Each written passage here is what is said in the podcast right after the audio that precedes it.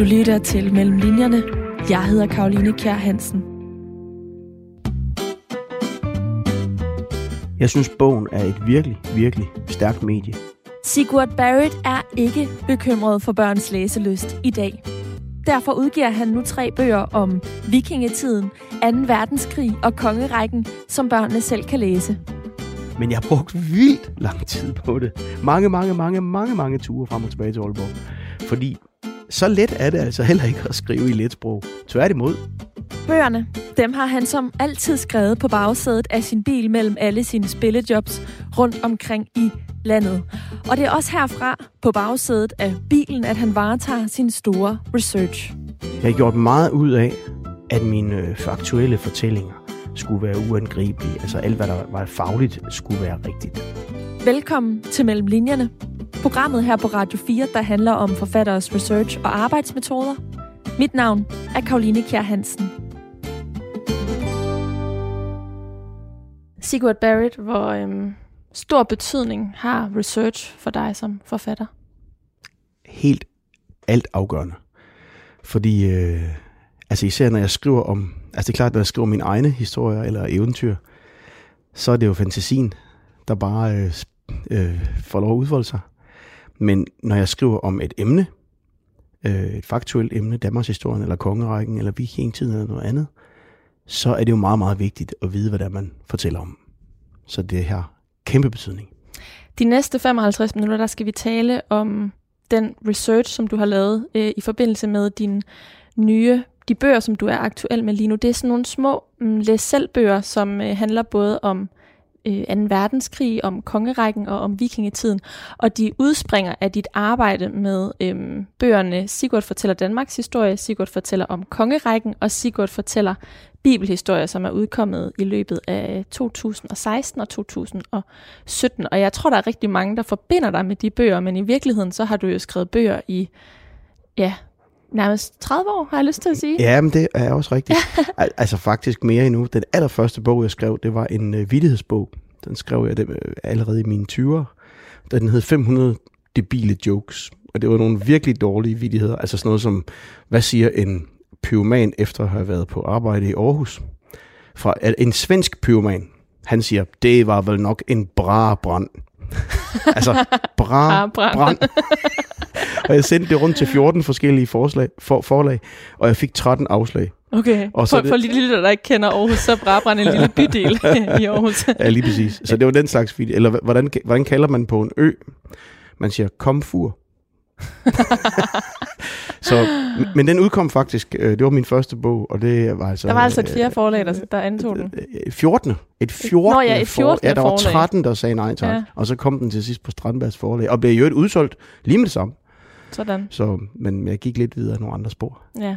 Men i dag, der skal vi altså tale med afsæt i de her læs selv bøger, øh, men jeg vil prøve at lave ligesom et portræt af dig ud fra din måde at researche og arbejde på øh, som forfatter, fordi det er det, som mellem linjerne programmet her på Radio 4 øh, handler om. Og jeg kunne faktisk godt tænke mig at begynde netop fra begyndelsen, da du begyndte at skrive, fordi jeg har øh, hørt dig sige, at øh, det at skrive for dig øh, handler om at blive taget seriøst. Altså de fleste kender dig jo nok som øh, pianist, som musiker og som tv-vært fra med Bjørnen Bjørn, ja. altså at- som, som, øh, som underholder. Ja. Øhm, men at forfatterskabet, det ligesom udspringer af det her ønske om at blive sat i en lidt mere sådan, ja, seriøs kontekstramme. Er det, er det korrekt ret forstået, at dit, at dit forfatterskab udspringer af det ønske? Og man kan ikke sige, at jeg er blevet forfatter, fordi jeg ønsker at blive taget seriøst. Men, Ikke med de vittigheder der. nej, men, men det er klart, at når, når jeg begyndte at skrive, øh, især bibelhistorien og Danmarks historien, som er nogle fantastiske fortællinger, så har det jo en dybde, øh, og også en større dybde, end da jeg sad med Bjørn Bjørn og sang flip, flop, flubelibeblop, flibelibeblop. Altså det har det. Øh, og, og der kan vi jo hurtigt være stigmatiserende og, og, og, og, og, og, sige, om Johan Olsen, det er jo ham, der synger i Magtens Korridorer. Øh, Han er også kan, kan vide, om han så også øh, kan skrive nogle gode bøger, eller om han egentlig er en dygtig astrofysiker. Øh, der har vi det med at sætte hinanden i bås og tænke, "Nå, det kan ikke passe, folk kan flere ting, men det, det er der altså nu. Det, Mm. kan, det kan mange af os. Mm. Ja. Så, så, så jeg har øh, øh, jeg har gjort meget ud af, at mine øh, faktuelle fortællinger skulle være uangribelige. Altså alt, hvad der var fagligt, skulle være rigtigt. Men hvis vi så tager afsæt i øhm, de her læs selv bøger, hvor, øhm, hvor de researchrejser begyndt? Altså er det mennesker, du tager fat i? Er det lokationer, du besøger? Hvor, øh, hvor er det, du, øh, du går hen, når du påbegynder den researchrejse, der ligger bag de bøger? Jamen altså, researchrejsen er jo i virkeligheden hele mit liv. For, for, for alt, hvad jeg har øh, set og hørt og erfaret i løbet af mit liv, også lært i forbindelse med min uddannelse. Jeg er jo fil i musikvidenskab fra Aarhus Universitet og har lært en masse ting om musik. Jeg har aldrig nogensinde brugt mit eksamensbevis til noget. Men alt, hvad jeg lærte i forbindelse med min uddannelse, har jeg kunnet bruge i min uh, musikformidling. Hvad var det for eksempel? Og øh, jamen, det har været pri- primært, når jeg har lavet øh, de der musikformidlende projekter, altså mm. Sigurd og Symfoniorkester, eller Sigurd og Operan og Sigurd og Big Bandet, hvor jeg havde en, en fantastisk øh, gave i rent faktisk at vide noget om, hvornår var de forskellige musikalske perioder, hvornår øh, levede Mozart, og hvad er et kontrapunkt, og hvordan instruerer man et kor, og hvad, hvad, hvad er polyrytmik, og altså, altså have en, en faglighed omkring det, som, som betød, at jeg, jeg kunne være en, øh, øh, en formidler af et stof, som, som jeg rent faktisk var, øh, var, var velbevandret i. Og så var det selvfølgelig spændende, når jeg senere blev, blev bedt om at gå, gå, gå ud i et decideret formidlende øh, ærne. In, i, for eksempel, altså det første, jeg spurgte om, det var jo børnebiblen, hvor, øh, hvor jeg blev opfordret til at skrive en børnebibel. Og, og min første tanke var, at for jeg har så stor, altså jeg er selv troende, men har også ydmyghed over for at formidle øh, den kristne tro og tænke, om vi har så mange dygtige præster. Øh, det er dem, der skal skrive sådan en bog, og ikke mig.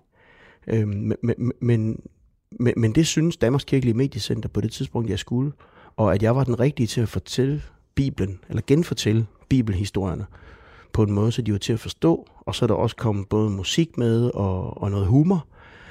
Og der kan jeg huske, at jeg havde mange forskellige tanker omkring det der med, hvordan kan man have humor i bibelfortælling, altså uden at det bliver blasfemisk.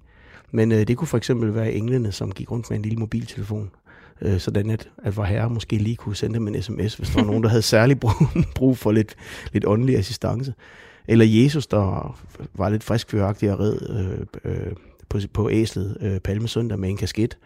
Altså det, at det bare lige bliver gjort lidt friskt, at det ikke er nogen... Lidt moderne. Øh, ja, altså, ja og, og dermed vedkommende.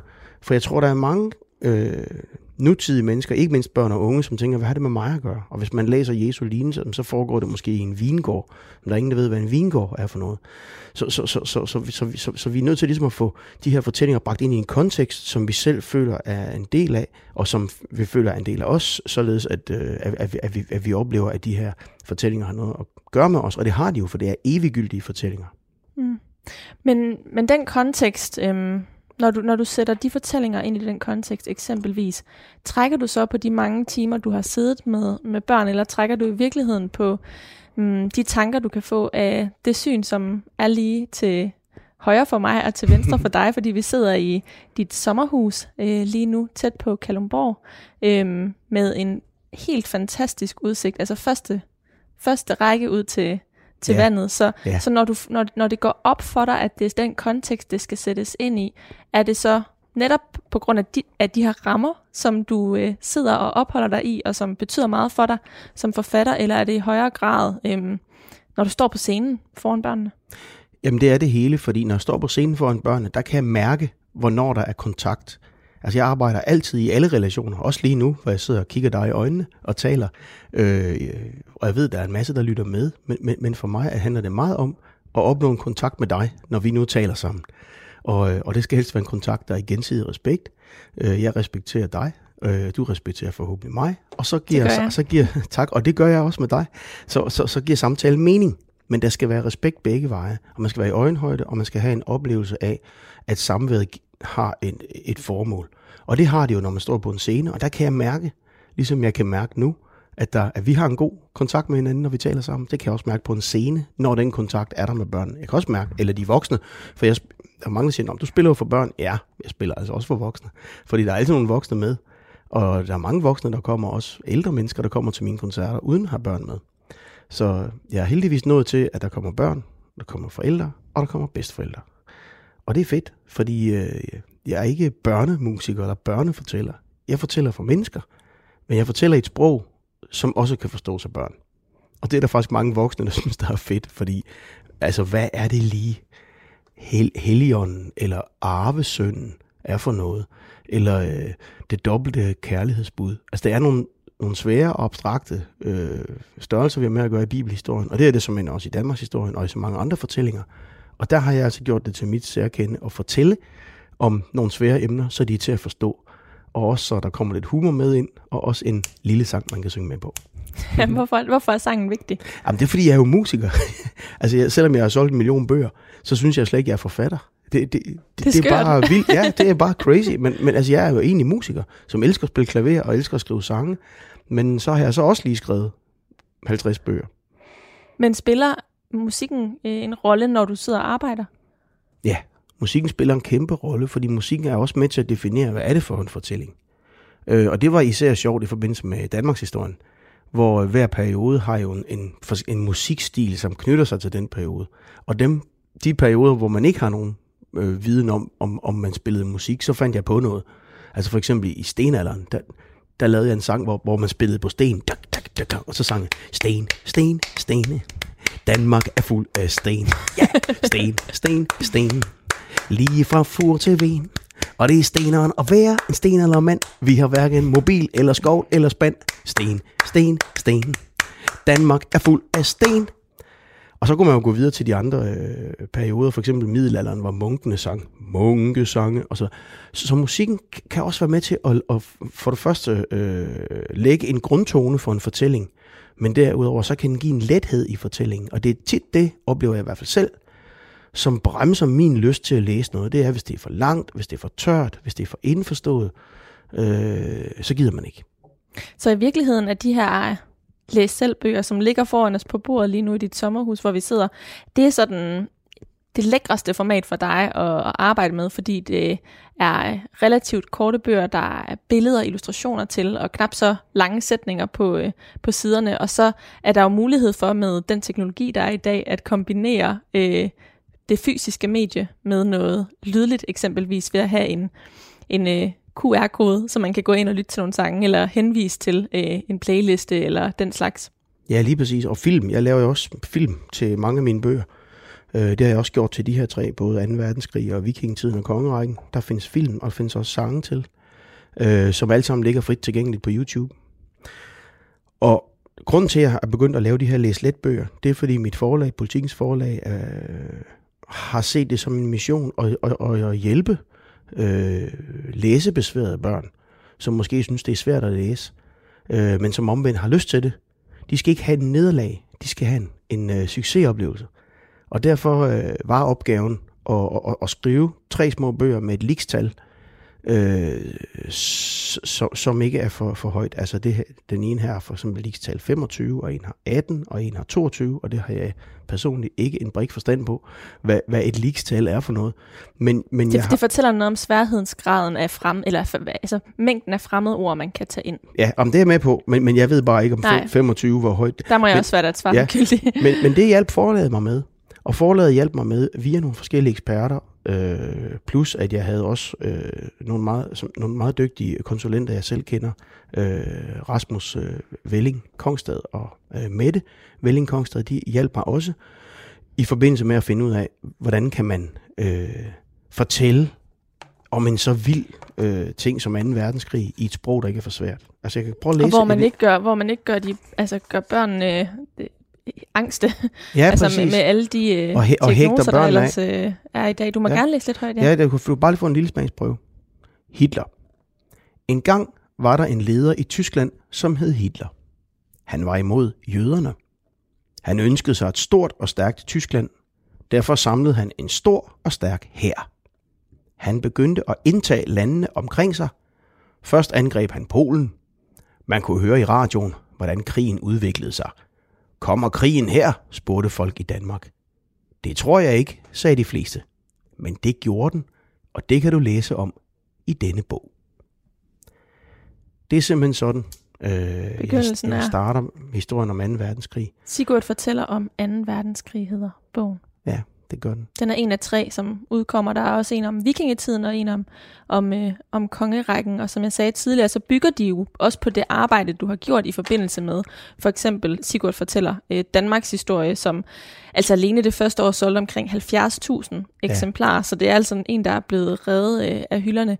Men Sigurd, vil du prøve at fortælle lidt mere om kombinationen af mm, det her med, at når du går ud og skal sætte dig ind i noget så fagligt og detaljeret som historie øh, er, og så skulle øh, skralde lige præcis den mængde af, der gør, at børnene forstår essensen af historien? Ja, det, det vil jeg gerne prøve at sige noget om. Altså i virkeligheden er det et kæmpe redaktørarbejde, fordi man læser en hel masse om et emne, og, og ved rigtig, rigtig, rigtig meget, og tænker, hvad er det så, der, hvad er det, der er essensen af det? Hvad er det, der skal med? Og jeg tænker, om 2. verdenskrig, det tager udgangspunkt i Hitler. Og selvfølgelig er det ikke et menneskes værk, men han kunne ikke have gjort det, hvis ikke tiden havde været. Det var jo 30'ernes depression, og, og alle tyskerne, der var, var øh, og, og i øvrigt europæer, og altså i hele verden var der en uh, svær øh, situation. USA havde haft deres krak i 29 og så videre. Så det var en, en, en tid, hvor, hvor der virkelig var fortvivlelse. Kæmpe, kæmpe fortvivlelse. Øh, og så kommer der en stærk mand, som siger, jamen, og det, og det er faktisk noget, jeg kan huske fra min skoleundervisning. Der var en lærer, der sagde, øh, Hitler han lovede, at, der ville, at han kunne skaffe øh, gang i arbejdspladserne. Han kunne... øh, få økonomien til at vokse, og han kunne gøre Tyskland stort og stærkt og stolt. Og han opfyldte alle tre ting. Det er det, der er det uhyggelige ved det, for han fik gang i øh, fabrikkerne. At det så var våben, de lavede, det havde han jo ikke sagt noget om fra starten. Han gjorde også Tyskland til et væsentligt større land, end det havde været før, og han fik også gang i økonomien i forhold til alle, alle de her øh, øh, våben, der blev produceret. Men derunder ligger der jo en uhyggelig fortælling om folkeforførelse og had mod øh, et, et, øh, mindretal, og det er jo også en vigtig fortælling i dag, hvor vi jo også ser rundt i verden. Jeg synes ikke, at verden bliver et behageligere sted at være øh, i øjeblikket, når vi ser, hvad der sker i Ukraine. Øh, vi har Putin der, vi havde Donald Trump i USA, vi har nogle, vi har Assad, vi har øh, i Tyrkiet Erdogan. Altså, der, der, der, der er mange ledere, som er despotiske, eller som er øh, voldsomme i deres måde at opfatte sig selv og, og øh, magt på. Og det er, synes jeg er trist, fordi jeg oplevede murens fald i 89, og startede bilen og kørte ned. Med det samme jeg hørte i radioen, at muren var faldet, så startede jeg simpelthen bilen og kørte ned og så det med mine egne øjne. Er det ikke fantastisk at opleve? Jo, det var, det var jo verdenshistorie, der udspillede sig lige foran mine øjne, og det, og det var, vil jeg opleve. Så, så jeg skyndte mig at samle de nærmeste fire, jeg, min daværende kæreste og hendes bror og to andre, der lige var i nærheden, og så kørte vi bare. Og det der med at se de her trabanter, de der østtyske biler, der kom kørende ud fra Østtyskland, og så stod vesttyskerne og sagde, vi er volden trappe i scenen, og så kom de her trabanter, og så havde vesttyskerne lavet te, og de havde bagt kager til, til nogle af altså, de her østtyske mennesker, som aldrig havde måttet komme ind i Vestberlin, eller i 28 år stod den mur der der troede jeg, nu bliver verden et lykkeligere sted. Nu er demokratiet i gang med at vinde over de totalitære regimer. Og det har jo desværre vist sig, at, der er i hvert fald et stykke vej endnu, hvis man skal sige det meget positivt. Øh, man kan også vælge at sige, at det går den forkerte vej. Men jeg synes i hvert fald, det er vigtigt at fortælle historien om, hvad besættelsen var, og at vi også har haft krig her i Danmark. Øhm, den anden bog, som handler om vikingetiden, den tager jo fat på de her store øh, vikingekonger, Gum den Gamle og Harald Blåtand og Svend Tviskæg, som rejste ud og plyndrede og hervede. Det er sådan nogle lidt mere saftige fortællinger. Ja, de, det er 2. verdenskrig er jo også det en saftig fortælling også, på sin måde. Ja. Øh, man kan sige, at vi kan lidt bedre øh, trække på smilebåndet af vikingerne. Ja, dramatisere, og, og, når det ligger så meget længere Ja, tilbage. og vi kan tage de der vikinghjelme på med horn, som de i øvrigt slet ikke havde. Øh, og, så, og så kan vi lege vi vikinger og heroisere dem og sige, at han var en sej vikingkonge. Men altså i virkeligheden var han jo øh, en brutal øh, øh, tyran, som hervede og plyndrede de stakkels øh, engelske klostre osv. Jeg ved ikke helt. Så, så jeg overvejede faktisk meget, hvordan, hvordan jeg skulle slutte bogen. Altså skulle man sige, takket være de seje, øh, øh, barske vikinger. Altså skal de være forbilleder? Skal børnene se op til nogen, der, der, der, tog ud og plyndrede og hervede og voldtog? Det skal de vel egentlig ikke. Så øh, jeg skriver du kan også blive viking for en dag. Du kan prøve at klæde dig ud som viking, eller besøge et marked, hvor folk leger, at de er vikinger. For vikingerne bliver aldrig glemt. Heller ikke selvom de var nogle barske bisser. Og det synes jeg altså er vigtigt også lige at få sagt, at det skal ikke kun være en heroisk fortælling om, hvor seje de var. Fordi er det sådan, vi ønsker, verden skal være? Det er det vel trods alt ikke. Mm. Og på samme måde i den tredje bog, den der hedder Sigurd fortæller om kongerækken, der er jeg valgt, nu er det jo en læs let bog, jeg har også skrevet en stor bog, der hedder Sigurd fortæller om kongerækken, hvor, Præcis. hvor alle ko- 51 regenter, vi har haft, heraf 49 mænd og... Nej, undskyld, det er forkert. 51 mænd og to kvinder. 51 konger, to dronninger. Margrethe den første og anden. Men alt altså, for få kvinder, hvis du spørger alt mig. for få, alt for få. Men de er, jeg tror, de er ved at indhente sådan Ja, stille, stille, og stille og roligt. Nu har vi haft to kvindelige statsminister også. Men altså, der har jeg i bogen her øh, valgt nogle af de sjoveste historier. Og, nogle, og jeg synes altså også det der med, hvordan en konge på et tidspunkt kan øh, finde på at pantsætte nogle øer. Øh, eller, eller finde på pludselig at skyde efter svanerne med kanonerne i Nyborg øh, vo- voldgrav ved Nyborg Slot, fordi han synes, det er sjovt, og de havde ikke computerspil, så må de skyde efter svanen. Altså, der er mange historier, hvor man kan, man kan, man kan, man kan trække på smilebåndet, eller man kan øh, forbavses. Men det er en del af vores historie. Og jeg synes, vi har sådan en masse seje karakterer i Danmarks historien, som er mindst lige så, jeg synes, Grundtvig og øh, Hans Tausen og mange af de Tycho Brahe er, mindst lige så store helte som øh, Superman og øh, øh, Harry Potter. Så, så jeg synes, der er en grund til at fortælle om dem. Rigtig stor grund. Altså fordi de også kan være forbilleder for børnene. Ja, og fordi de har været med til at forme dem, vi er. Der er ingen grund til, at vi siger til vores børn, jamen nu kan I kravle ind i, ind i et Disney-univers, og derinde kan I, eller et Netflix-univers, og der er de fedeste, fedeste serier. Øh, og så kan I blive underholdt. Ja, men hvad har det med os at gøre? Men Danmarks historien, de karakterer, der er i Danmarks historien, har så meget med os at gøre, for den måde, vi er på, er rundet af det, de gjorde. Mm. Sigurd Barrett, nu sagde du tidligere, at øhm, i forbindelse med, at du fortalte om, Sigurd fortæller om, om, verden, om 2. verdenskrig, din nye, den her læs selv bog, øhm, at du havde læst en masse, og så ligesom skal kondensere det. Altså er det primært, øh, fordi en ting er jo, at du har fundet ud af det seje karakter, og det har du også gjort ved selv at opsøge historien. Der, er det er jo navne, du nævner, som de fleste danskere kender, men det der med, at de seje karakterer, det tror jeg, de færreste lige sidder og, og spekulerer over ved Ja. aftensmaden. Øh, hvordan er det, du har, selv har indsamlet al den viden, før du har kondenseret den, og også øh, spekuleret mere over måden, de skulle fortælles på, og om der skulle indlægges de her små moraler i fortællingerne? Jamen det har jeg gjort dels ved at læse, hvad jeg kunne komme i nærheden af, om øh, de forskellige øh, karakterer. Og så har jeg altså haft nogle rigtig dygtige researcher, øh, Rasmus øh, Velling og Mette, som jeg fortalte om før, har, har hjulpet mig med at grave rigtig mange gode historier frem. Og ellers er det et kæmpe udvælgelsesarbejde, hvor jeg, jeg synes, det er lidt ligesom at gå på line hen over et, øh, et, et vandfald. Man kan, man kan simpelthen falde ned på så mange forskellige Mm. måder. Så du har nogen til at hjælpe dig med, hvor, hvad du skal træde udenom, og så kan du ligesom selv sk- skøjte rundt og have det sjovt på de udvalgte steder. Ej, jeg vil ikke sige, at der er nogen, der siger, at jeg skal træde udenom. Jeg har nogen, der fodrer mig med en hel masse forskellige idéer. Og så finder jeg også selv øh, øh, masser af historier.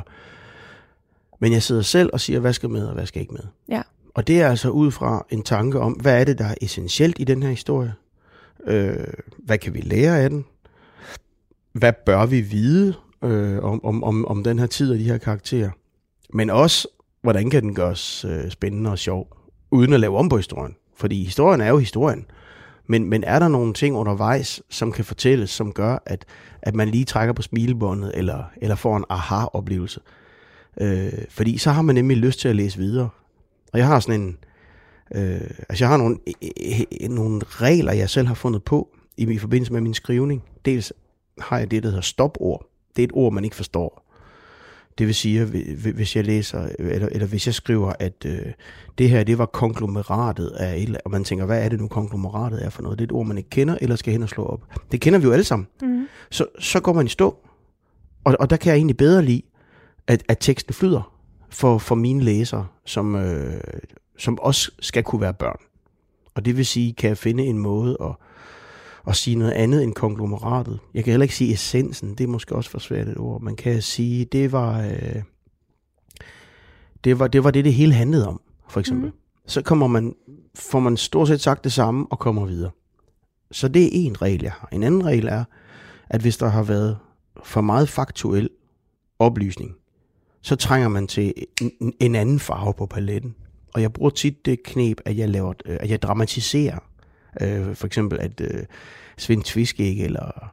Øh, simpelthen, jeg kan finde et eksempel. Nu bladrer jeg lige her. Mm. Det kan jeg sikkert godt. Jo, det kan jeg lige her. Øh, vi er altså inde med midt i øh, vikingetiden. Og så skriver jeg, Øhm, der findes stadig rester af trælleborge i Danmark. Dem kan man besøge, hvis man vil se, hvor vikingerne boede. Lad os sejle ud i verden, sagde nogle af vikingerne. Fed idé, sagde de andre. Vi skal ud og hente sølv og guld. Så trak de i rustning og gik ombord i bådene. Afgang, råbte styrmanden. Så sejlede de på togt over havet til England. Kom, vi plønder et kloster, råbte vikingerne. Nej, stop, sagde de engelske munke. I må ikke angribe Guds hus. Snik snak, grinede vikingerne. Vi tror ikke på Gud. Vi tror på Odin og Thor. Altså, det er en måde at fortælle, hvad der skete, i, hvor der er mange replikker. Og, og jeg synes, det er, for det første er det sjovt at skrive. Snik snak, sagde jo. Altså, det, det sagde de jo nok ikke, men, men, men, men det er sjovt at finde på, mm. og det er også sjovt at læse, og det giver det liv, og det gør, at det lige pludselig, at man er med i fortællingen, i stedet for, øh, at det bliver sådan faktuelle opremsninger. Ja. Men har du nogensinde sådan fundet på noget, hvor du har, du har været i tvivl om, om du gik over grænsen? Altså eksempelvis øh, øh, historiske karakter, sprogbrug, eller... Øh, ja, i hele den her dramatisering af historien, er der, nogle, er, der, er der nogle steder, hvor du har tænkt, hmm, måske jeg skal holde lidt igen her, eller i hvert fald har været sådan lige i tvivl, om du, du gav lidt for meget gas? Ja, øh, og jeg er også kommet til, øh, og, og der har jeg været så heldig, at jeg altid har mange konsulenter, der læser mine ting igennem, og, og har mange forskellige slags kommentarer. Øh, et eksempel på en, en, en, en decideret fejl, jeg begik, det var, at jeg skrev i min Danmarks historie, at Danmark har altid været et fredssøgende land. Og hvor jeg tænkte, om det er jo egentlig skønt. det lyder da meget godt. hvis, hvis vi har det. Og jeg kan huske, hvordan jeg rejste på Interrail med et dansk flag bag på rygsækken som 18-årig, fordi jeg var så stolt af at være dansk, for jeg tænkte, vi er sådan en hyggenation. Og så, Nej, vi er ej, sagde direktøren for Nationalmuseet. Vi er en angrebsnation. Vi angreb, da vi var vikinger, og på det tidspunkt, der havde vi lige været i Irak, også som en del af et angrebstogt. Danmark er en angrebsnation. Og sådan har jeg aldrig selv oplevet Danmark som værende en angrebsnation. Og, og, og det skrev jeg så heller ikke, at Danmark er en angrebsnation. Men, men jeg slettede i hvert fald det med, at vi var en hyggenation. Fordi det er vi også, men det har vi bestemt ikke kun. Og det har vi historisk set øh, slet ikke været. Mm. Men for eksempel din øh, historie her, øh, Sigurd fortæller om øh, Danmarks historien, øh, den er jo i anmeldelser blevet rost ekstremt meget for at være velresearchet. Altså du er jo også kendt for en, der er netop researcher, men er det også takket være de mennesker omkring dig, som, som er med til at løfte opgaven? Ja, det er det. Og dem omgiver jeg mig gerne med, og de medvirker også gerne. Fordi øh, der sidder jo mange eksperter, som sidder inde med en kæmpe, kæmpe viden, øh, tit om hver deres felt. Øhm, og de synes jo alle sammen, at lige præcis deres lille hjørne, altså så kan der være en, der er professor i skolehistorie, ved alt om, hvordan har det været med skoler i hele Danmark, og som har skrevet tykke, tykke værker, øh, kun om det ene emne. Der findes en, et værk, der hedder Dansk Skolehistorie, som er på måske det tre bind på 300-400 sider hver. Og det kan jeg jo ikke sidde og læse det igennem, for lige at vide den, den smule, jeg skal bruge til at fortælle om skoler. Men jeg kan tale med den her person, som ved alt om skoler. Øh, og så kan jeg selvfølgelig skimme nogle ting, og, og, og, men jeg kan ikke bruge det halvt år på at studere præcis skolehistorie. Øh, så bliver du aldrig færdig? Nej, så bliver jeg nemlig aldrig færdig. Jeg fandt også en, Foretrækker var... du egentlig helst den kommunikationsmåde eller researchmetode, altså at du taler med folk, interagerer, eller, eller vil du hellere læse? Øh, hvad, hvad, hvad, hvad er du mest til? Ej, jeg, jeg, jeg foretrækker kombinationen, mm. fordi når du taler med et menneske, så er det jo altid det menneskes syn. Øh, og der er det dejligt at læse nogle andre forfattere, som har et, et, et, nogle andre måder at se det på. Og så helst have nogle helt fjerde eller femte, øh, som læser det igennem, og som, som ser det hele udefra igen. Fordi så er der en vis chance for, når, alle de her, når det er set fra alle de her forskellige mange sider, så er der en vis chance for, at, det, at emnet er ordentligt belyst. Og det er rigtig vigtigt, fordi der er mange af de her emner er jo følsomme emner. Altså et eksempel på noget, der var et virkelig følsomt emne, det var jo Muhammed-tegningerne hvor jeg tænkte, jeg, jeg kan jo ikke gå udenom det. Altså, der var den her historie med, at der blev tegnet karikatur øh, øh, på øh, profeten Muhammed, og, og hvordan skal man så belyse det? Og jeg tænkte, det er et farligt emne at gå ind i, og det kan godt være, at privat har en holdning til det emne, men jeg er ikke ude her. Jeg er aldrig ude i at skal fortælle folk, hvad de skal mene. Jeg er ude i at fortælle om den krise, der var, og, og, og hvad, hvad synes dem, der var for, og hvad synes dem, der var imod. Så skrev jeg, i må ikke tegne vores profet, sagde muslimerne. Vi må tegne, hvad vi vil, sagde bladtegnerne. Det er igen replikkerne. Ja. Så tænkte jeg, nu har jeg belyst det fra de to sider, Men så var der en, der sagde, ej, du kan ikke sige sagde muslimerne. For hvis det, for hvis det er muslimerne, så er det jo alle muslimer, der siger det. Og det var det jo sikkert ikke. Der var sikkert også nogen, der ikke var specielt optaget af, om, de, om profeten blev tegnet eller ej. Og på den måde, så, og så ændrede jeg det til sagde mange muslimer. Mm. Og på den måde kan man sige, at, at- der foregår sådan en evig destillering eller filtrering af teksten, øh, indtil den ikke er tendentiøs, for det ønsker jeg ikke. Og det handler ikke om, at det skal være en tyndbenet fortælling. Tværtimod skal det være en fortælling, som gør, at man hjemme i de små hjem forhåbentlig giver sig til at tale om det. Fordi hvis der er en, der har læst øh, i Sigurds Danmarks historie og siger, "Jamen, hvorfor tegnede de de der, øh, hvorfor tegnede de profeten, når, når der er nogen, der bliver ked af det? Så kan de voksne jo sige, hvad de synes om det emne. Og så kan en anden voksen måske sige noget andet. Og så kan børnene forhåbentlig danne sig deres egen, måske en helt tredje mening om det.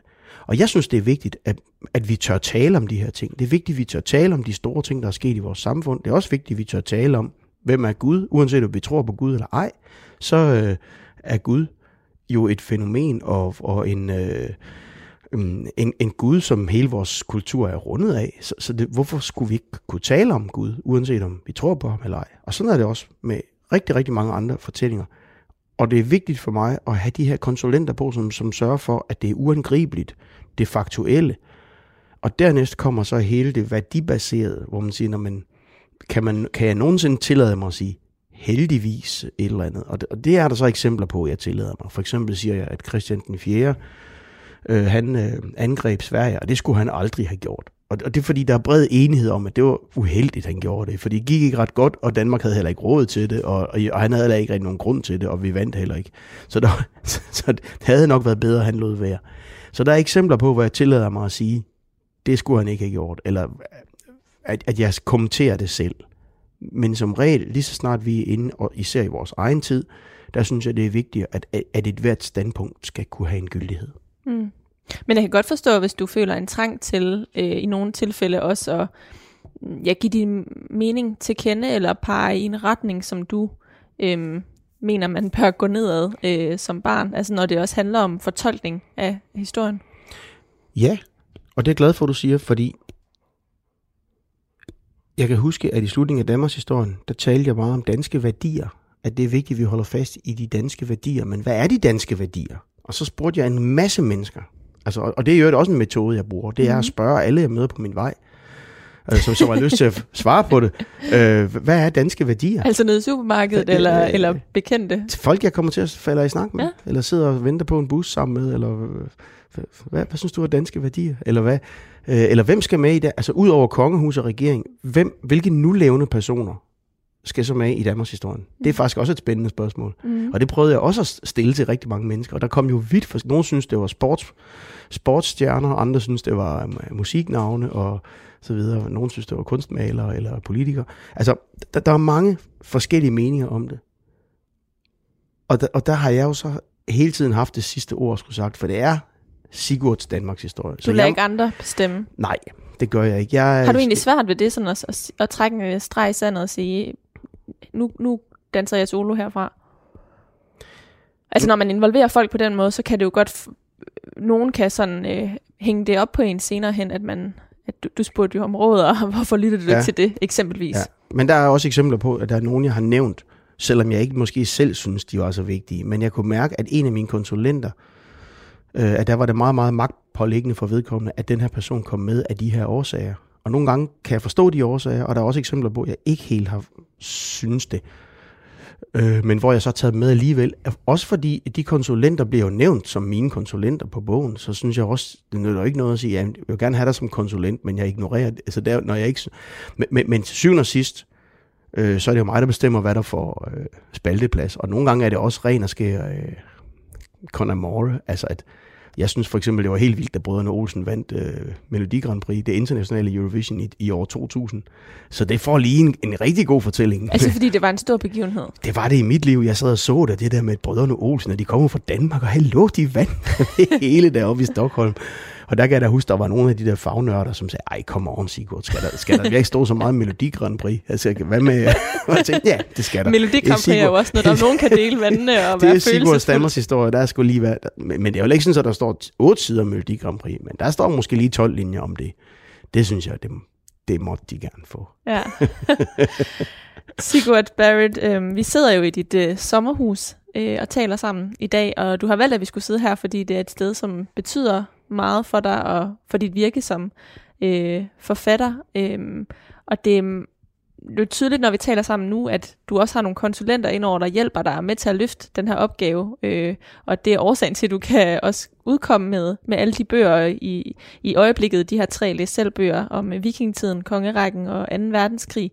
Men, men hvordan inkorporerer du skrivning i så travlt et liv, som du ellers har, fordi du spiller jo stadig koncerter og Ja, underholder, og altså du er jo hvis man, hvis man går ind og søger på dig, øh, på dit navn i Google, så kan de, kommer de første mange øh, koncerter øh, frem. Så jeg forestiller mig ikke, du har særlig meget tid til at sidde og kigge ud over det her smukke hav og gruble og trille tommelfinger og få lagderende strøm til dig på den måde. Nej, altså det er også rigtigt. Øhm, mange af de her bøger skriver jeg faktisk øh, på, på turene. Altså, jeg har øh, fastansat en turmanager, som også kører vores bil, og det betyder, at jeg er på bagsædet. Jeg sidder ikke med hånden på rattet, og det betyder, at jeg sidder og skriver.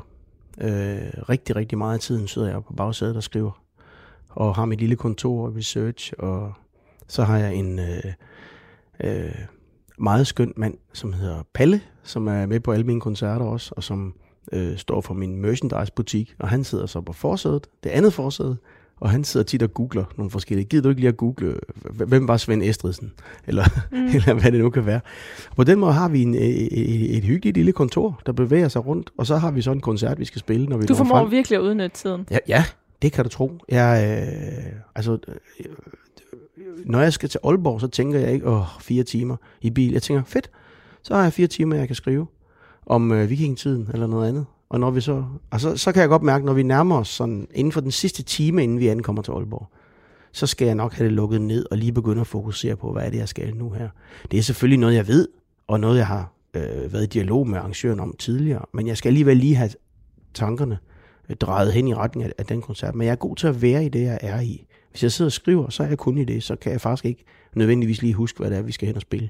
Lige snart jeg så lukker computeren ned og begynder at undersøge, aha, det er en bibelkoncert. Nå ja, det er den her. Og Eskild Don kommer og spiller guitar, og der kommer et børnekor, vi skal holde prøve her klokken 3. Fedt. Øh, så går jeg lige sætlisten igennem, og så er jeg egentlig top forberedt, når jeg kommer ind. Også selvom jeg har siddet og skrevet om noget helt andet. Øh, Fordi det bare derhen. sidder på ryggraden, eller fordi du er så hurtig og omstillingsparat? Det sidste. Ikke noget med ryggrad. Nej. Aldrig. Jeg har aldrig nogensinde optrådt eller gjort noget på ryggraden. Og den dag jeg gør det, så vil jeg bede dig komme og sige til mig, Sigurd, nu skal du stoppe. Okay. For det har jeg slet ikke lyst til. Der må, det må det er ikke et stort være ryggrad. ansvar at pålægge mig. Ej, det må du undskylde. Det, det var ikke sådan ment. Men jeg, jeg, jeg, håber, jeg håber, jeg selv kan se det. Ja. Hvis det nogensinde bliver ryggrad, så... Øh, men selvfølgelig har jeg en masse i bagagen. Altså, jeg ved En godt, masse at... erfaringer at trække på. Ja, det var nok måske også det, du mente. Og det har jeg selvfølgelig, men, men det er aldrig noget, jeg ligesom, når jeg spiller det her, ligesom jeg plejer. Jeg går altid ind i et rum, og er helt 100% til stede. Og mærker, hvad er det for energi, hvad er det, hvis, hvis vi sidder for en fu- over for en fuld kirke, eller øh, et udsolgt kulturhus, eller noget andet. Hvad er det øh, for mennesker, og hvordan er stemningen, og skal vi grine, eller skal vi fortælle en masse, eller skal vi skal vi lytte til nogle fede soloer, eller hvad det er. Altså, så, så, det er også meget tit, at, at, at, at at- at koncerterne opstår som et samspil mellem os på scenen og dem i salen. Mm. Men det tror jeg, der er mange mennesker, som kan misunde dig, den evne at sådan være i, det lyder lidt floskelagtigt at sige, men være i nuet. Øhm, at, hvordan har du øh, lært det? Det tror jeg bare, jeg altid har været. Og øh, jeg ved ikke, om du lader mærke til, inden vi startede interviewet, så sagde jeg, jeg sætter lige min telefon på fly. Og så sagde du, "Jamen, du kan bare sætte den på lydløs, det er godt nok. Så sagde jeg, det, det kan jeg ikke finde ud af. Fordi hvis jeg, jeg, jeg, jeg kan ikke have en telefon, der, der, der giver en eller anden besked lige nu.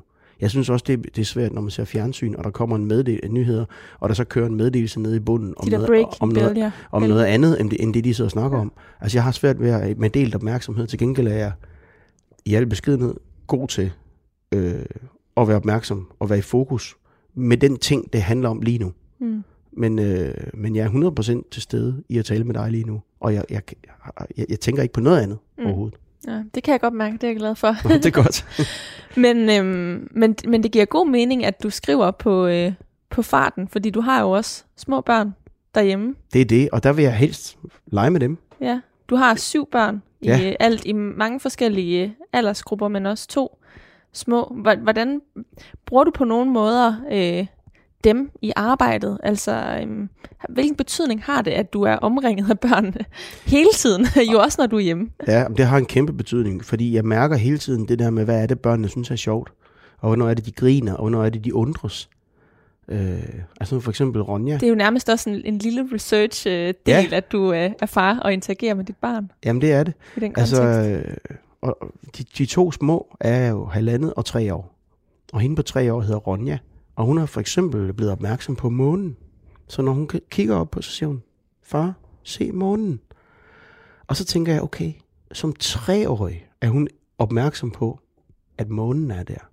Og nu har jeg lige lavet et projekt øh, sidste år om naturvidenskab, som faktisk var øh, undtagelsen, der bekræfter reglen, fordi der var der corona, og der sad jeg oppe på færøerne, og kunne ikke rigtig øh, rejse hjem, og man kunne ikke rigtig rejse, og man, der var forsamlingsforbud, og man måtte ikke rigtig mødes og sådan noget, så vi blev faktisk deroppe i flere måneder, og der sad jeg og skrev øh, den bog, der hedder Sigurd fortæller om naturvidenskab, som er den sværeste bog, jeg nogensinde har skrevet, fordi jeg ikke ved så meget om naturvidenskab. Jeg har altid synes det var mega svært, og jeg altid synes det var øh, øh, uforståeligt og meget, meget abstrakt og så, så videre. Altså det, hvad er atomer? Det her bord, det består af atomer. Øh, det, jeg, jeg tænker, det består af træ, men det består også af atomer, når man begynder at finde ud af, at det er nogle små elektroner, som drøner rundt om en atomkerne, og så er der øh, neutrale neutroner også. Og næsten hele atomet er øh, luft. Så kan jeg faktisk ikke forstå det. Men jeg kan godt prøve at forklare det. Og hele det projekt var mega, mega svært. Fordi at alle emnerne var så... Altså, hvad, hvad var Big Bang? Hvordan er livet opstået? Hvad med dyrene og planterne? Hvordan udvikler de sig? Hvad er evolution for noget? Hvad med menneskekroppen? Øh, hvordan, øh, hvordan, hvordan fungerer vores menneskekrop? Og, og, og hvad med vejret? Og hvad med klima? Og hvorfor er det, vi skal passe på vores klode? Som er nogle af de store, store emner i øh, Sigurd fortæller om naturvidenskab. Og som vi også skal ud og turnere med nu, øh, med 100 teaterkoncerter landet rundt her fra september og, og, og et år frem. Men tilbage til Ronja på tre år. Fordi når hun siger, far, se månen, så ved jeg, at hun som treårig er nysgerrig på, hvad månen er for noget. Og jeg ved også, at når hun bliver fire, så forstår hun måske, at den er ude i rummet. Og på et eller andet tidspunkt når hun også til at kunne forstå, at, at der engang har gået nogle mennesker rundt op på månen, og de er fløjet op i en raket. Og, så. Og, og, og, og den nysgerrighed, som børn har, den må vi aldrig glemme. Og det må vi voksne heller ikke. Og det er sådan set det, der er hele min grund til at fortælle og skrive og, og spille og optræde og formidle. Det er, at vi må aldrig glemme nysgerrigheden som mennesker. For den dag, vi bilder os ind, at vi ved det hele, eller vi øh, ved nok, vi behøver ikke at vide mere, og det vi ikke ved, det er også lige meget, så bliver øh, livet faktisk næsten meningsløst, synes jeg. Mm. Men den erkendelse, altså at en treårig er nysgerrig på månen på den måde, har du jo også kunne gøre dig med dine ældre børn, som er voksne i dag, nogle af dem. Øhm, men det faktum, at du også har små børn i dag, bliver, den, bliver det ved med at ligesom minde dig om det? Altså være en kærlig påmindelse om, at hvordan, hvordan, altså, at din nysgerrighed også skal være der, og at børn har den nysgerrighed. Fordi når jeg ser på dit forfatterskab, øh, Sigurd, og lytter til din musik, og ja, observerer dig på en scene, øh, eller et tv-program, så har du jo den der barnlige glæde, altså som, som mange voksne glemmer. Altså, Ja. Så, så jeg, jeg vil være øh, tilbøjelig til at sige, at det faktum, at du har små børn, gør, at du kan blive ved med at ligesom blive mindet om det, men det kan også være, at det er noget, der i virkeligheden øh, bare er i din personlighed. Ja, men jeg tror, det er begge dele. Mm. Fordi jeg, jeg, jeg, jeg elsker at lege. Øh, elsker at finde på noget, og jeg elsker at, at, at gøre ting på øh, utraditionelle måder. Altså for eksempel kan du se lige nu, i dag har jeg været ude at købe øh, havestole, og så kunne jeg ikke blive enig med mig selv, om det skulle være sorte stole og et sort bord, eller det skulle være hvide stole og et hvidt bord. Blive enig med mig selv om, nej, det bliver sorte stole og et hvidt bord, fordi det har man ikke set før. Sådan. Ja, og, og, og på en eller anden måde synes jeg, det er faktisk meget fedt. Og det er ligesom sorte og hvide tangenter. Så der er sådan et eller andet med det sorte og hvide. Og, men, Igen får du noget musikalsk ud, ind i noget meget sådan prosaisk. Ja, det er måske ellers. fjollet at tale om. Det er bare... Altså, det, Nej, det sådan, er meget sådan, fint. Sådan, altså, sådan agerer jeg altid. Jeg prøver at finde min egen måde at gøre tingene på. For det der med at gøre ligesom alle andre, så kan jeg næsten ikke holde ud at leve. Hvorfor ikke? Fordi så bliver det middelmådigt. Så bliver det ligesom, når man sådan gør naboen også, så det vil jeg også gøre. Jamen hvis naboen også gør det, så er det jo lige meget, om jeg gør det. Det er da federe at gøre noget, som de andre ikke har gjort. Mm. Jeg vil da også hellere selv høre nogen optræde, som, hvor man kan mærke, at de har fundet på en fed melodi selv, som, som er anderledes end, end det, som alle de andre har skrevet. Mm. Og når man kan mærke, at det her, det er bare en kopi af noget andet, så er det bare mindre interessant, synes jeg, end hvis nogen har fået en fed idé. For, og, og, og, og princippet er det begejstringen. Altså begejstring ved, wow, det her det er fedt, det her det er anderledes. Det er dejligt, at de der møbler ikke passer sammen. Men det, jeg ved ikke, om min kæreste synes det samme. Det kan godt være, det ender med, at der kommer Jeg synes, sort. hvis du forklarer, Men... at, at det er ligesom et klaver, så tænker jeg, at det synes jeg i hvert fald giver, øh, giver det her øh, sceneri, vi kigger ud på på din terrasse øh, i dit sommerhus, øh, en helt anden øh, dimension af, af betydning. Øh, men, jeg, men jeg kan sagtens forstå din fascination af, øh, at... Øh, være original, eller i hvert fald bare være sig selv, og ikke nødvendigvis gøre det på samme måde som alle andre, men det kræver vel også mod at gå mod strømmen, fordi der kommer som oftest også modstand. Det kræver meget mod, og, og det kræver også fantasi. Og vi har jo alle sammen som børn haft en kæmpe, kæmpe veludviklet fantasi. Og så øh, er der mange af os, der har haft travlt med at opleve som børn, uh, det, det, det må du ikke, og sådan gør man ikke, øh, og nu du skal sidde sådan der, det, det, det, det gør alle de andre. Øh, og det er jo en balancegang, for det nytter ikke noget at sige til, din, til sine børn, det er lige meget, hvordan du sidder. Du kan sidde, bare tage fødderne op på bordet, hvis du har lyst. Det, bare gør, hvad du vil, fordi det er jo ikke socialt accepteret. Og det synes jeg også er godt. Vi er nødt til at have nogle spilleregler for, hvordan vi er sammen.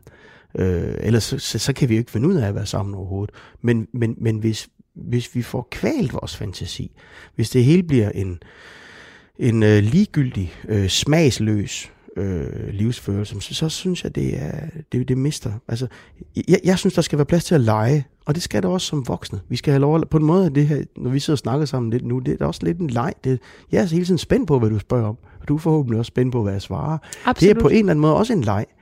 Øh, og hvis du siger, at nu skal jeg ud og interviewe Sigurd, jeg gider egentlig ikke, så er der ikke nogen leg. Så er det rent og skært stykke mekanisk øh, arbejde, du udfører, og så, og så, og så kan lytteren helt sikkert mærke det. Øh, så kan jeg også mærke det, og så bliver det et dårligt interview, så er der ingen, der gider at høre det. Så Nej. Det handler vel om at gå ind i det, ture gå ind i det uforudsigelige, altså, eller det, noget, man ikke kan kontrollere, ja. øh, så man ikke på forhånd ved, hvordan vil udspille sig.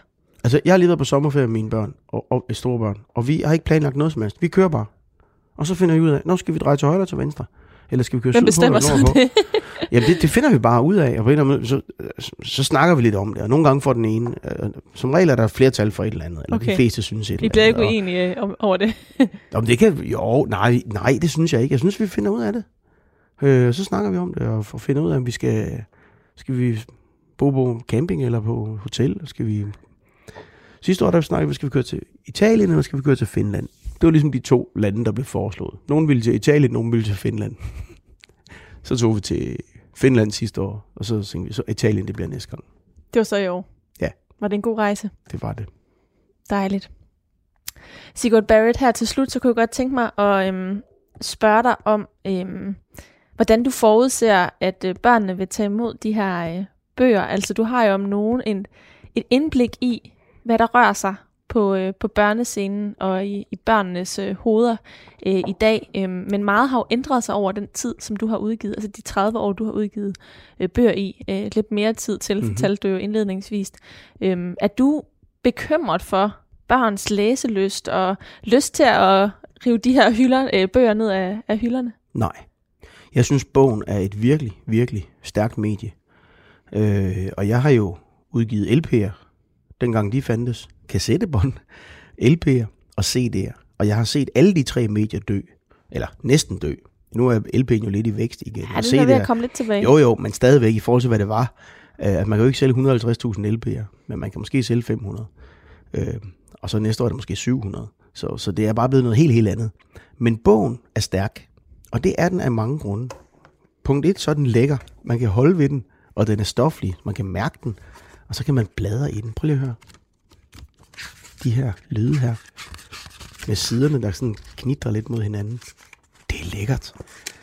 Og så når man åbner på en side her, så falder lyset jo flot ned på dem på en eller anden måde. Hvis der ikke er lys nok, må man lige tænde noget lys. Og så kan man læse, og man kan bladre. Og man har et, på en måde, at det godt vil lyde fjollet det her, man har et samvær med den her bog. Det er jo et, sans, og et også... sansemøde, altså frem for at det er det her meget sådan, konkrete fysiske medie, som det ellers kan blive fremstillet som. Ja, og, og, og det er nemlig et sansemedie, fordi øh, har man teksten på en skærm, så er det bare ikke det samme. Nu har jeg godt nok vendt mig til at læse nyheder på nettet. I lang tid kunne jeg godt lide at købe de fysiske aviser. Nu har jeg vendt mig til at læse dem på telefonen, og synes faktisk også, det, det kan jeg også noget. Øh, men jeg elsker bogen, og det er der heldigvis mange, der gør stadigvæk. Og det gode, ved, vi, som vi så har fundet på at gøre, det er, at vi lægger QR-koder ind i bøgerne, så folk kan holde deres mobiltelefoner henover, og så øh, er der musik. Så kommer sangene, så kommer filmene, og, det, og, og på den måde er det blevet til et add-on. Altså det går godt at man ikke kan sælge ret mange CD'er, hvor sangene er på, men så ligger de bare som en del af fortællingen, og, og, og jeg har altid lyst til, at der skal være musik, og, men, men, men de sange ligger så på YouTube, så alle kan gå ind og høre dem alligevel, også selvom man ikke har bogen, så det er ikke et økonomisk issue overhovedet. Alle må høre sangene, hvis de har lyst til det. Øhm, men det er meget interessant, du tænker, at netop sangene vil gavne, øh, vil, vil, vil, vil få gavn af at være en del af bogen, frem for at øh, bogen vil få gavn af at være en del af øh, eksempelvis et album. Ja, men det går hånd i hånd med hinanden, fordi hele mit øh, dogme omkring Danmarks historie, da jeg lavede den, altså jeg fik ideen, da jeg var 45, det er 10 år siden nu, jeg er 55 i dag, der sagde inden jeg bliver 50, vil jeg lave Danmarks historie. Jeg vil skrive den som bog, jeg vil indspille øh, sange, de skal være på CD og på LP, og som sangbog og som korhæfte, så vil jeg lave et brætspil, og jeg vil lave et computerspil, og jeg vil lave en turné. Og alle de ting blev faktisk til noget. Og nogle af tingene kunne lade sig gøre på almindelige markedsvilkår, og nogle ting, der måtte vi søge fondsmidler. Og der var jeg så heldig, at øh, Louis Hansen-fonden øh, gik ind og støttede os, sådan så de dele af det. Fordi for eksempel film er meget dyre at lave, og der er ikke nogen indtjening. Altså hvis man lægger dem ud på YouTube, så der skal folk jo ikke betale for at se dem. Så, så, så det kostede, jeg lavede de 40 film til Danmarks, Danmarks historie, dem lavede jeg for halvanden million kroner. Og det er meget billigt, vil jeg lige sige, for at lave 40 film. Men, øhm, men stadigvæk er det nogle penge, jeg jo ikke havde. Men, men, men, men, men det gik Louis Hansen-fonden altså ind. De gik også ind og finansierede øh, computerspillet, sådan så man kan spille sig vej øh, gennem hele Danmarks historie. Kvittefrit, helt gratis.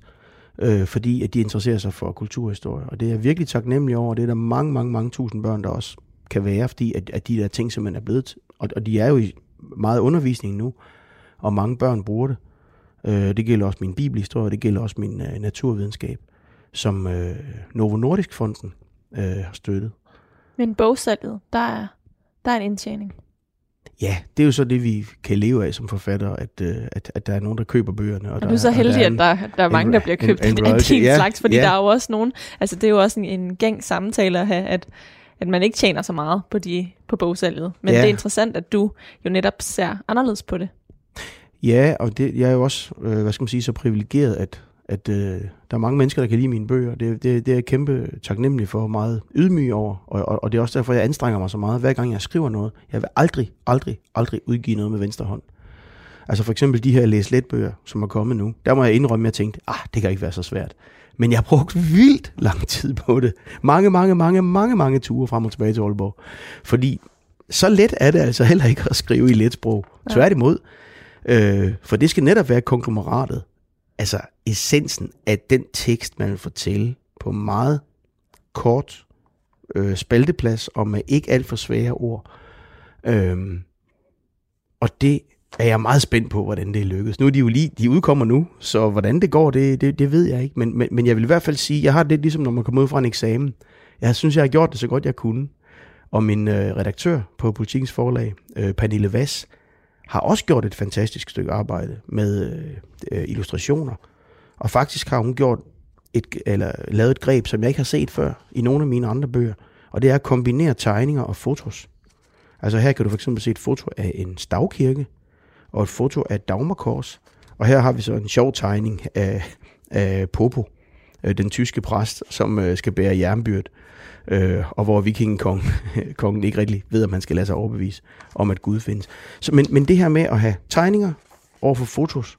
Det synes jeg faktisk giver et fedt grafisk udtryk, øh, som jeg ikke har i mine andre bøger. For der er det ligesom altid tegninger, fordi det henvender sig til børn. Men her vil vi jo også gerne have de lidt større børn ombord. Og, og jeg, jeg synes faktisk, øh, det er et fantastisk stykke arbejde, Pernille har lavet her. Så jeg er vildt stolt af de her bøger. Og så har jeg det sådan, jamen altså, kom de til at få et godt liv, så er det fantastisk. Og gør de ikke, så er det ikke noget at gøre ved det. Så gjorde jeg det så godt, jeg kunne. Det synes jeg er et øh, fint sted at slutte, Sigurd Barrett. Jeg vil sige tusind tak, fordi at øh, du ville mødes med mig i dag og fortælle om arbejdet mellem linjerne i dit samlede forfatterskab, men i særlig grad dine tre nye bøger. Sigurd fortæller om 2. verdenskrig, Sigurd fortæller om kongerækken, og Sigurd fortæller om vikingetiden, de her tre læs selv bøger, som kan erhverves fra i morgen den 25. juli. Tak, Sigurd. Selv tak. Og også tak til dig, der lyttede med. Det er programmet Mellem Linjerne, som du har lyttet til. Programmet det var tilrettelagt af mig. Jeg har også været din vært. Og mit navn er Karoline Kjær Hansen. Du kan finde mange flere forfattersamtaler og episoder af Mellem Linjerne, hvis du går ind og søger efter programmet i Radio 4's app.